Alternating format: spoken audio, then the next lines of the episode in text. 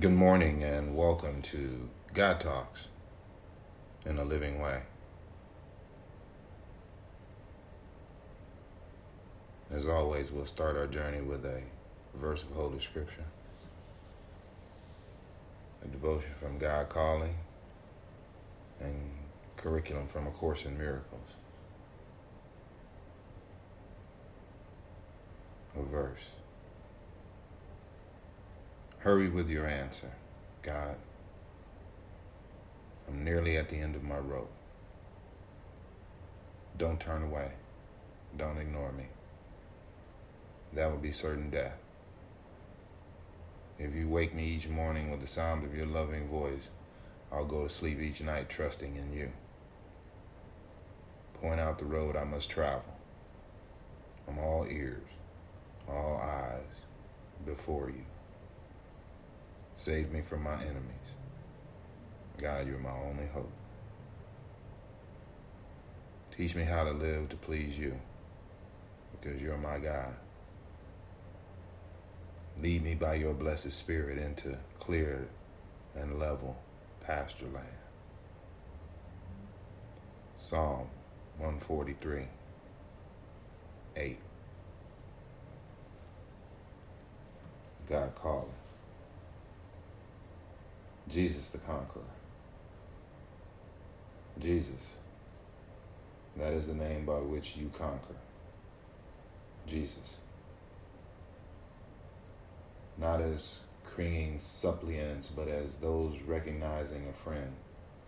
Say my name. Jesus. Thou shalt call his name Jesus, for he shall save his people from their sins.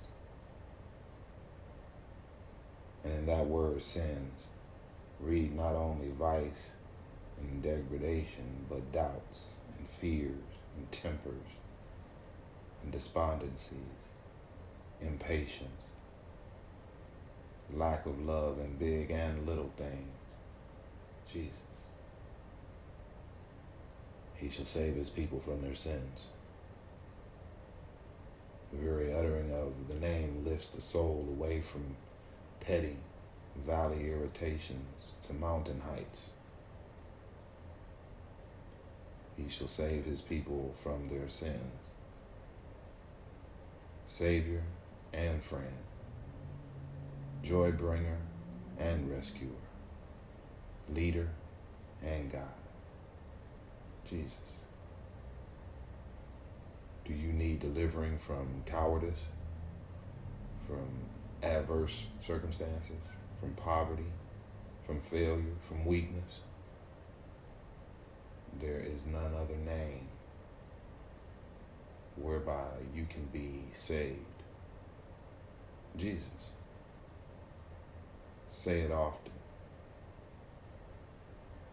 Claim the power it brings.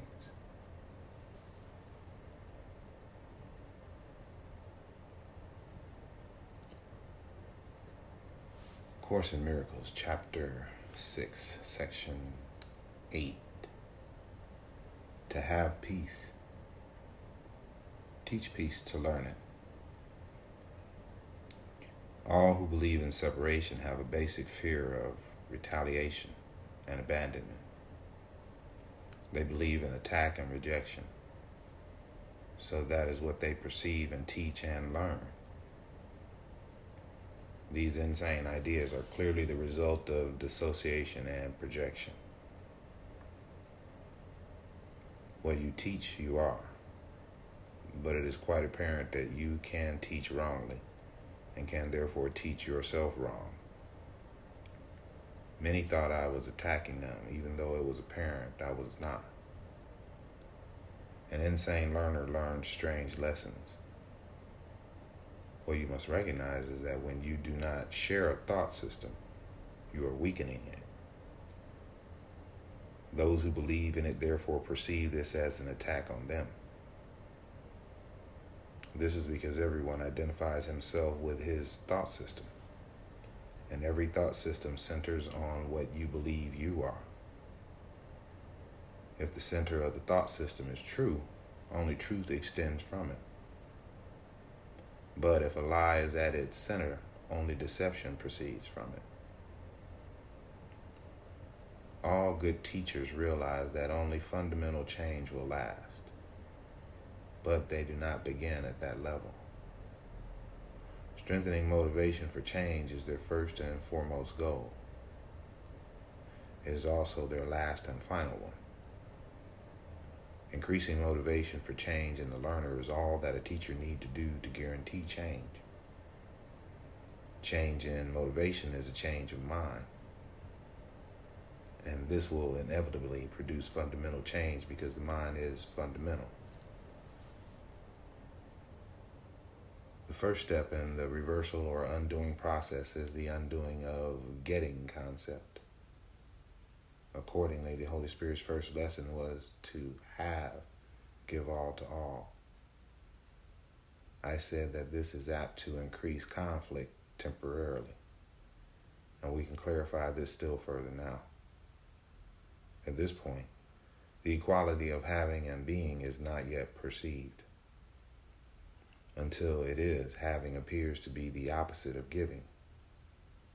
Therefore, the first lesson seems to contain a contradiction since it is being learned by a conflicted mind. This means conflicting motivation, and so the lesson cannot be learned consistently as yet.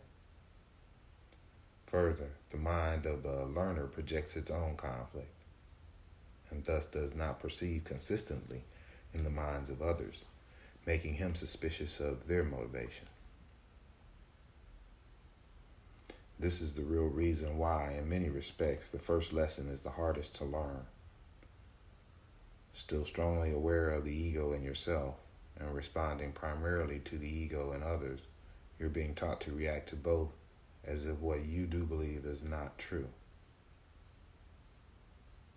Upside down as always, the ego perceives the first lesson as insane.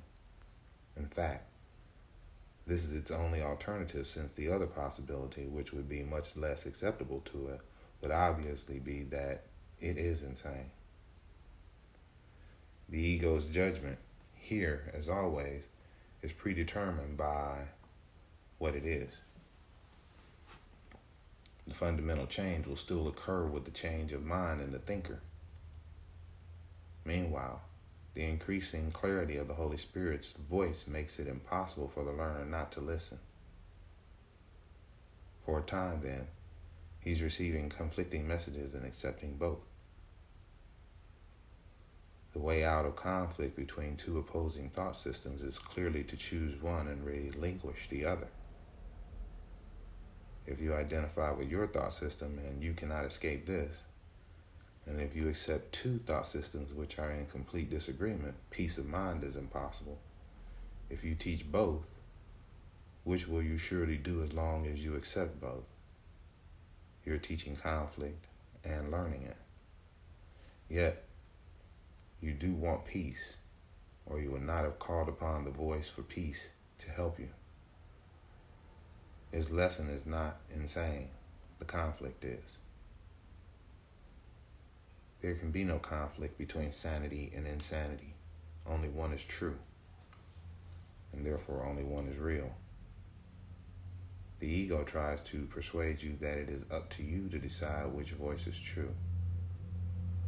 But the Holy Spirit teaches you that truth was created by God, and your decision cannot change it. As you begin to realize the quiet power of the Holy Spirit's voice, and its perfect consistency. It must dawn on your mind that you are trying to undo a decision that was irrevocably made for you. That is why I suggested before that you remind yourself to allow the Holy Spirit to decide for God, for you. You are not asked to make insane decisions, although you can think you are. It must, however, be insane to believe that it is up to you to decide what God's creations are. The Holy Spirit perceives the conflict exactly as it is. Therefore, his second lesson is to have peace. Teach peace to learn it. This is still a preliminary step, since having and being are still not equated. It is, however, more advanced than the first step, which is really only the beginning of the thought reversal. The second step is a positive affirmation of what you want. This then is a step in the direction out of conflict, since it means that alternatives have been considered and one has been chosen as more desirable. Nevertheless, the term more desirable still implies that the desirable has degrees.